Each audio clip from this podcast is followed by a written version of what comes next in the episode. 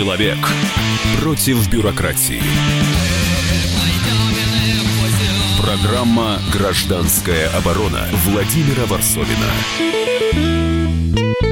А, сегодня поговорим о Голунове. Ну, не совсем о Голунове. Эта тема уже приелась. И понятно, что журналист э, э, по какому-то заказу э, обвинили в том, что он торговец наркотиками, и его справедливо освободили. И, знаете, эта тема, ну, как-то вот она слишком была политизирована и так далее. И все решили, что, ну, это всего лишь единичный случай. Если бы там не был на месте Голунова какой-то другой человек, то наверняка бы его посадили тихо. Это вообще какие-то разборки в Москве. Тем более там какая-то «Медуза», какие-то митинги какие-то, Навальные и так далее. Это все ваша московская между собой. Но дальше мы начали копаться в этом деле, и выяснилось, что таких историй просто море. У нас в студии Дина Карпицкая, спецкор «Комсомольская правда». Да, всем добрый вечер. Сразу я хочу с вами не согласиться, кстати. Сейчас, сейчас я дам да. тебе такую возможность. В моих эфирах это обычное дело. А, у тебя вышел материал, который можно опубликовать, э, можно, опубликован материал, который можно посмотреть на сайте kp.ru. А, и из него исходит, что Россия сажает за год почти 100 тысяч человек. Ну, э, слава богу, это не из моего материала исходит, а из официальной статистики судебного департамента. У нас сейчас это все в открытом доступе обязано находиться. И оно, собственно, и находится. Любой может открыть этот сайт, посмотреть. Там в таблицах очень удобно, кстати говоря, для изучения все это представлено. И действительно, вот я посмотрела за прошлый год, я вам сейчас даже процитирую, сколько у нас там человек. А, и самое главное, обратить внимание на возраст. А, так, секундочку. Давай, давайте, да, я пока э, парирую про твою, про твое э, про Голунова. Почему всех это возмутило? Как раз таки наоборот. Это такая массовая волна была, потому что многие люди с этим сталкиваются. Вот смотри, 100 тысяч в год сажают. У каждого как минимум 4 члена Это семьи. сейчас уже выяснилось, что 100 тысяч э, человек сажают в год. Но давайте перейдем все-таки к деталям. А детали самые интересные в этой истории, потому что таких, как Голунов, оказывается, очень много, и, честно говоря, еще э, вот каждый из нас, в принципе, может быть на его месте. Я раньше эту сентенцию, то есть эту, эту мысль я говорил, ну, не зная, что, что под ней на самом деле может быть. А вот послушайте, сейчас вот нам в эфир выйдет Татьяна Нудельман, жена а, одного из, а, а, скажем, я бы назвал на самом деле не обвиняемых, а пострадавших, которому, я считаю, вот судя по тому, что я, мы знаем об этом деле, подкинули наркотики. И почему я так э, говорю это прямо? Потому что Татьяна Нудельман, просто э, жена героиня, она, когда ее муж был, по, сути, похищен сотрудниками нарко, нарко, наркоборьбы, как это еще назвать. А, и когда... Наркополицейские. Полицейские. Когда, их, когда было объявлено, что ее муж подозревается в наркоторговле, она не сдалась, и она устроила свое расследование. Она обклеила все, все э, весь свой квартал объявлениями с просьбами те, кто видел задержание, откликнуться. И э, ее труды не пропали даром. Э, нашлась э, э, очевидец, который снимал на видео своего балкона момент задержания. Э, но давайте послушаем саму Татьяну Нудельман. Она у нас сейчас э, на связи. Татьяна, здравствуйте. Да, всем здравствуйте. Вот. Э, тоже хочу поделиться, конечно, своим случаем. Это моя семья столкнулась в 2018 году с вопиющим случаем, я считаю, с вопиющим случаем фальсификации уголовного дела сотрудниками правоохранительных органов против в отношении моего мужа. Вот. Э, что хочу сказать. Во-первых, в этот год, как раз непосредственно, когда это все случилось, мы с мужем э, планировали детей. Вот. Мы уже даже занимались только этим весь этот год, да. И мой муж даже сделал серьезную операцию у себя. Вот, э, с целью достичь нашей цели. Ну, то есть э, никаких наркотиков там не могло быть, вы к этому, там да, быть этого просто никак не могло. Вот, я это точно знаю. Конечно, я, для меня это был шок, когда все это случилось с моим мужем именно в этот год.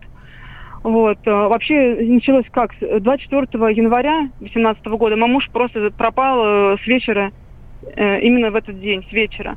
Соответственно, я забеспокоилась, потому что это было совершенно не свойственно для моего мужа. Он не выходил на связь, не выходил на телефон, не отвечал ни на какие телефоны. Вот. Соответственно, я запереживала. Я нашла его вообще через розыск. Я, соответственно, я обратилась в местное отделение полиции, подала его в розыск. Вот. И потом уже спустя сутки, где-то 25 января, поздним вечером, мне только позвонили и сообщили, что мой муж задержан в таком, и обвиняется в таком страшном преступлении. Я, конечно, и вся моя семья очень были удивлены и были просто в шоке. Мы пребывали. Татьяна, вот остальные, вот большинство, ну, ходят по адвокатам, ну, не знаю, добиваются справедливости в газетах. Вы решили биться самой, вы обклеили, так понимаю, ближайшие да, дома объявлениями, вы начали да, свое расследование, по сути. Да, сейчас вам все расскажу. Соответственно, конечно, я так просто, я неравнодушна к этому, вся эта ситуация, это судьба моего мужа, судьба моей семьи. Здесь ну, я так понимаю, там была фальсификация людей. сразу. Э, там фальсификация была сразу выявлена на лицо, да. Соответственно, когда я уже наняла ну, адвоката своему мужу, это уже было позже, да, гораздо, и через адвоката я узнала о всех обстоятельствах этого дела. Муж рассказал адвокату полностью, что весь факт его задержания, как на самом деле все это было.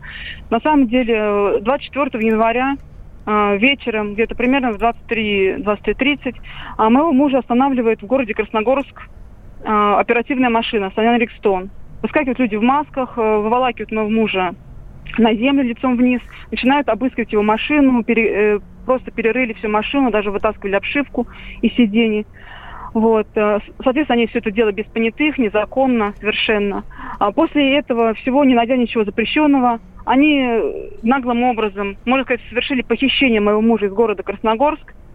Они его похитили, пере, перевезли его, посадили его в свою оперативную машину, перевезли на этой машине его совершенно по другому адресу. А, на улице Дубравная, дом 53, это район Митина, город Москва уже был. Вот, соответственно, позже переводят туда его машину. Машину тоже установили, перевозили ее оперативники, это уже установлено, проверка УСБ. А, перегоняют совершенно на другой адрес, и уже, соответственно, в другом месте, в другом адресе, на улице Дубравная, 53 в Митино, фабрикуют а, То есть там подбрасывают материалы. Наркотики, по вашему мнению, да? Да, они, соответственно, подбросили наркотики, да, в это время. Как вы это а. доказали? А, как, каким образом вы собирали свои доказательства? А, первое, когда я это узнала, конечно, адвокат тоже сразу сказал, что дело нечисто. Вот. Я первым делом э, начала искать свидетелей. Муж сказал, нужно искать свидетелей, потому что он видел, много машин приезжало, люди проходили. Вот. Я, соответственно, сразу начала искать свидетелей. Я каждый вечер, каждый ночами, можно сказать, приезжала в адрес город Красногорск, расклеивала на жилых домах, вблизи этого места происшествия, объявления. Вот. Мне почти, почти сразу, к счастью, люди откликались, откликнулись. Почти сразу откликнулась одна свидетельница, которая э, заезжала, вот вы немножко вас подправлю, да, у нас, у нас не один свидетель, у нас несколько свидетелей. Один свидетель, который непосредственно заезжала в жилой дом, и на видео, которое вот я представляла, видео, материал у нас есть заезжание в Красногорске, там свидетель, видно даже э, машину свидетельницы, одной из свидетельниц. Вот, это одна свидетель, она сразу откликнулась. Потом позже, где-то спустя месяц, откликнулась еще одна свидетельница с молодым человеком, который снимали это видео. Вот, то есть у нас несколько свидетелей. Их пригласили в следственные а, органы, они давали да, показания? Мы, мы, мы подали ходатайство следствию, естественно, допросить их свидетелей, но следствие к этому отнеслось очень а, негативно, они вообще не хотели это допрашивать и э, сделали в итоге допрос, очень поздно сделали допрос, но сделали это очень формально, к этому подошли абсолютно. Они не предъявили ни видео, мы в ходатайстве заявляли о предъявлении именно видеоматериала, этим свидетелям, а они отказали нам в этом, посчитали это не Татьяна, нужно. скажите, а вот история с Глуном... Они да, скажите, а как, э, история с Глуном Кемтор повлияла на вот ход этого следствия? Вы, вы почувствовали какое-то изменение? Пока никак, э, пока на сегодняшний момент никак не повлияло, но я надеюсь, как-то повлияет все-таки с этим, потому что у нас случай аналогичный, случай Ивана Глунова, аналогичный случай, вот, и я в этом все больше убеждаюсь. Вот. После всего этого, конечно, с этими материалами я обратилась в УСБ города Москвы, со своим заявлением.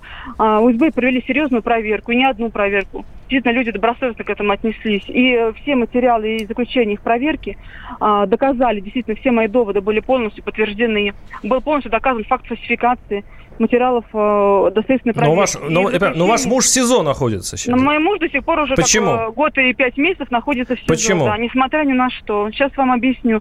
А, потому что после проверки УСБ, после которой было отправлен рапорт о преступлении и постановление рапорта о преступлении в органы Следственного комитета, после этого началась волокита и замыливание этого дела. То есть То уголовное есть дело до сих пор против него существует, да? Да, до сих супруга? пор существует, потому что со стороны других инстанций, к сожалению, а, осуществляется до сих пор замыливание и волокита. А потому что никто а не хочет признавать э, комитета, свою ошибку Конечно, и свою вину. То есть э, только Голунову повезло, что вступили все, а здесь э, вступиться да, некому. здесь существует корпоративная солидарность вот, э, укрывательство преступления. Это как со стороны Следственного комитета, потому что Следственный комитет все это бесконечная эстафета перенаправляет из одного округа в другой. Сначала это дело было в северо-западе, потом это все дело переправили э, в северо-восточный округ. Ну, еще раз, а сколько сидит еще у вас муж? Сколько сидит в СИЗО? Сколько а, времени? Год и пять месяцев. Год и пять месяцев. Кошмар. Да. Год и пять месяцев. То есть а... я, это, по сути говоря, беззаконная... Ну, это расправа. То есть ну. они не предъявляют, то есть они не было суда. Он без суда сидит полтора года. Хотя, хотя, хотя, хотя уже есть доказательства того, что есть вместо него должны сидеть другие люди. А да, ровно те люди, которые, э, судя по всему, да, совершили а они все еще работают, эти люди? Вы выяснили как бы их судьбу дальнейшую? Как, как с ними? Сотрудниками с этими? На данный момент все материалы именно проверки УСБ с заключением о преступлении находятся в органах Следственного комитета. А, ГСУ ИСК по городу Москве сейчас материалы все направил э, в Следственный комитет по СВА, по Северо-Восточному административному округу, но с целью, с целью чтобы специально По... сторонний именно округ, не северо-западный. Для того, Спасибо. Ну, это, извините, это, это мы, э, мы об этом писали, у нас это, это ваша история есть, причем, причем со звуком и видео есть на нашем сайте, и будем следить за вашей историей. С вами была Татьяна Нудельман, жена вот фигуранта сфабрикованного, вы считаем мы, дела. И, кстати говоря, вот, а, также э, не сидят еще те люди, которые задержали Голунова. Там тоже нет арестов. Мы а почему поговорим через несколько минут. Программа «Гражданская оборона» Владимира Варсовина.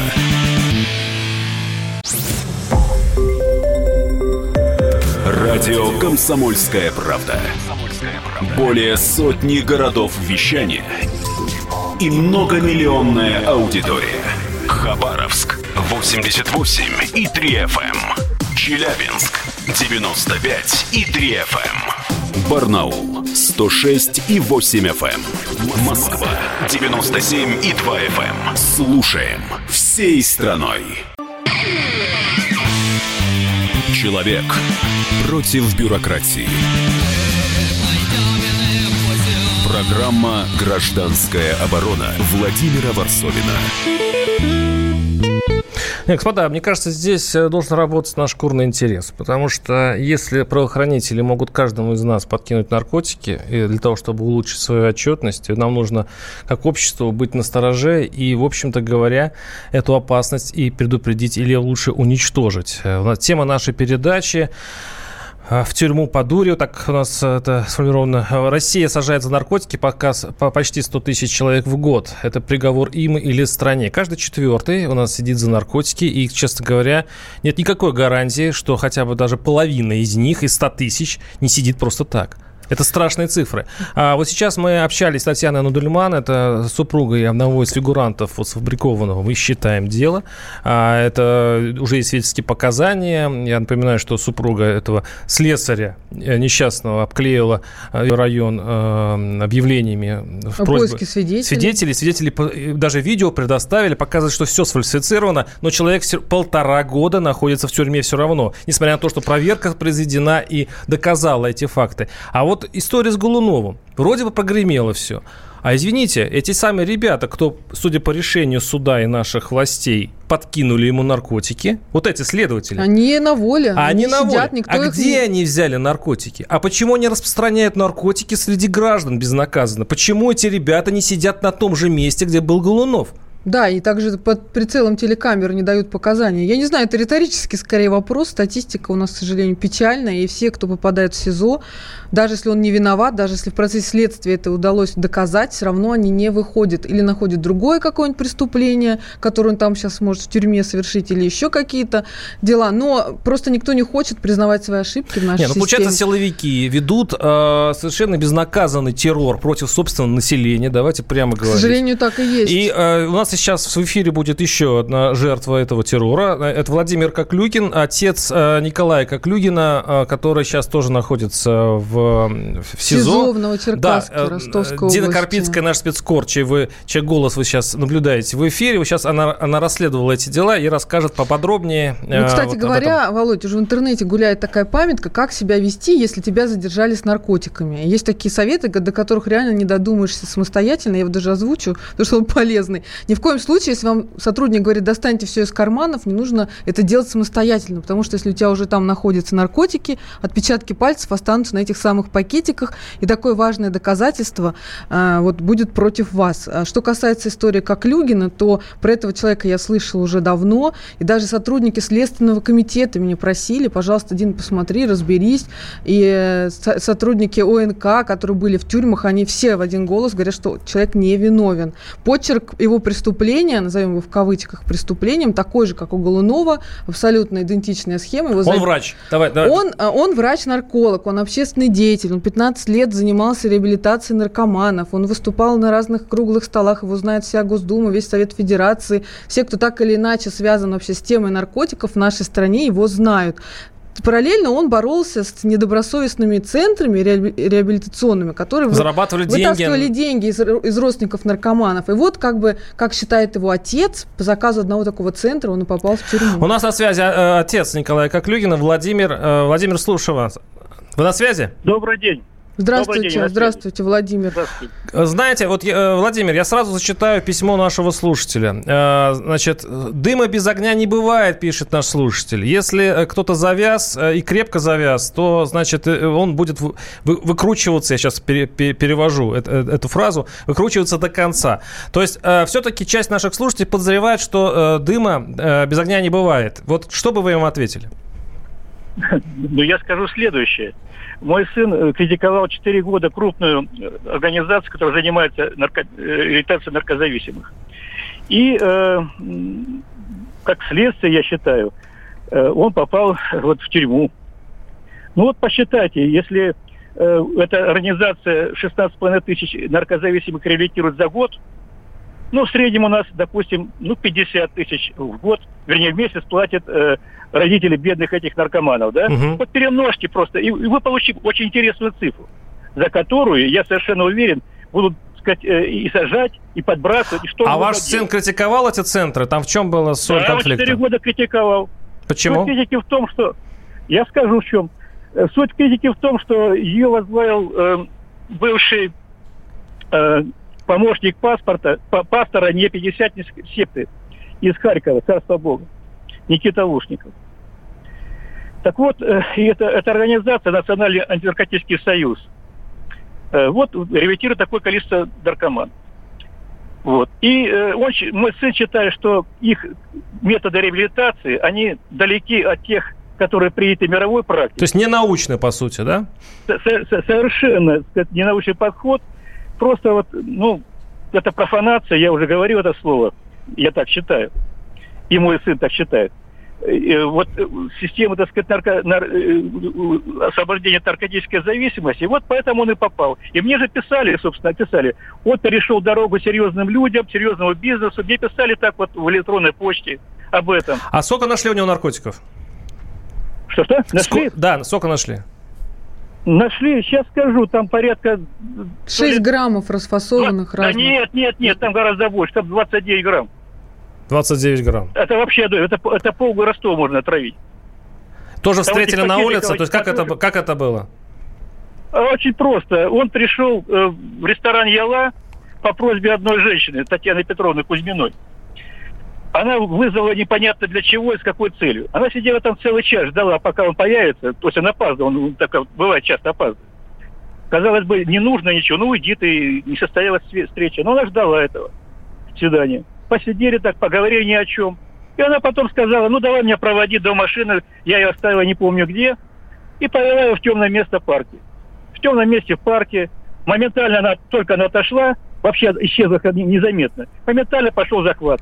Роняют на асфальт, бросают, хватают, сажают машину на колени, ребятам, ребят, ребята в масках, да, руки за спиной уже, то есть он как свои карманы не контролирует, едет там 5-6 минут, катается, не, неизвестно для чего. И, и после этого завозят какие-то гаражи темные, и там уже из кармана достают наркотики. Ну, то есть это может... Это, ну, ребят, это так можно с любым поступить. Ну, для меня показатель в таких да, делах всегда один. Если не вызывается адвокат, если человека избивают, сразу говорит о том, что полицейским есть что скрывать. Потому что если добросовестно выполнена операция, там все доказательства уже давно зафиксированы. И сам процесс ареста, это уже как формальность, Фа- Уже финал, сути. уже финал. Да, это надо вести не... его с самого начала. Там... Да, там не надо никого бить, не нужно ничего прятать, не надо никаких фальсификаций, отсутствие понятых, абсолютно четко и ясно. Дина, это самое интересное, что здесь история показательная. Это получается, что следствие считает, что а, нарколог распространял наркотики, да? Да, да. И нарколог был наркоманом. Я правильно понимаю? Это их логика. Вы у кого спрашиваете? Я у вас, у вас, да, Владимир. да, да, Владимир, у вас. То есть получается, что следствие считает, что, э, что врач, врач был э, оборотень, распро- да, распространял говоря. наркотики, да. хотя он лечил наркоманов. И, в общем-то... Знаете что, я вам, я вам прямо скажу, я, мое мнение, следствие, не, следствие ничего не считает, она просто выполняет заказ. Вот и все. То есть, э, что есть в, в деле-то что есть? Кроме кар- э, наркотиков в кармане, ничего ведь нету. Нет следов ни в, ни в ноутбуке, ни в телефоне, который украли. А, ну, обычно же, знаете, как закладки там всякие, так сказать, схемы, кому-то звонят, с кем-то связываются. То есть ему даже за, за весь период следствия, там полгода шло следствие, э, не задали вопрос, кому и, и, и где ты брал, и кому ты хотел продать эти наркотики. А зачем задавать вопрос, если... Они знают откуда и, и что. А, они, они все спасибо, знают. Спасибо, спасибо. Э, удачи вам. Ну, я надеюсь, что все у вас будет хорошо. Вы все-таки отстоите доброе имя вашего сына, и он окажется э, на свободе. Я в это все-таки верю. А я слабо. Но давайте быть оптимистами. Это был э, Николай, это был Владимир Коклюгин, отец несчастного врача Николая Коклюгина, который, вот есть подозрение, просто... Почему-то заказываешь сейчас да, почему-то заказ оказался в тюрьме. а наркоманом. 8 800 200 ровно 9702. Давайте послушаем, э, вот сейчас, надеюсь, нас соединят с Олегом Зыковым, директором Института наркологического здоровья нации, и э, получим у него комментарий. 8 800 200 э, ровно 9702. Наши слушатели э, пишут, что вот вы, пишет, пишет Иван, да-да, вот именно так это и происходит. Какая-то такая очень пугающая уверенность, как будто, да, да, Дин. Я предвосхищая Зыкова, хочу все-таки цифры зачитать, потому что они очень показательные, и как раз про это сейчас пойдет речь, что в 2018-м в тюрьму по статье 228 «Незаконный оборот наркотиков» у нас село 92 528 человек. Это за год. Из них молодежи с 18 до 29 лет 39 тысяч человек. До 35 лет, с 30 до 35 еще 20 тысяч человек. Получается, до 40 лет людей, севших, 60 тысяч. А у нас на связи Олег Зыков, директор Института наркологического здоровья нации. Олег, здравствуйте. Да, добрый день. Часто у вас вот такие истории в вашей практике вы видите, и вот как тогда в этом случае бороться с тем, что наркотики это по сути как черная метка, можно подбросить любому? Э, ну, я все-таки врач, а не правоохранитель. Я понимаю, да, да. Но вы... С позиции врача я вижу, что э, людей, э, страдающих э, наркологической патологией, сажают в тюрьму. Сама по себе вот эта формула, она вызывает у меня негодование. Больных людей за болезнь нельзя сажать в тюрьму. Это нелепо. И это бессмысленно с точки зрения общественных и государственных интересов, потому что посадив молодого человека в тюрьму на 4 года, мы обязательно получим уже измененную личность, а через 7 лет он станет лидером криминального мира. Поэтому все эти сотни тысяч э, молодых людей, которые прошли через тюрьму. Спасибо, э, Олег. Олег, извините, прерву ненадолго. Директор Института онкологического здоровья нации был у нас на связи. Очень неэтично прерывать человека, пишет наш слушатель, мнение которого вам интересно, это правда, и включать рекламу. Господа, она не включается, она просто рушится на наши головы в определенное время, я ничего с ней не могу поделать. Но э, Олег Зыков с нами, директор Института наркологического здоровья нации. Олег, извините, но вот такая у нас работа. Э, пожалуйста, вы были прерваны.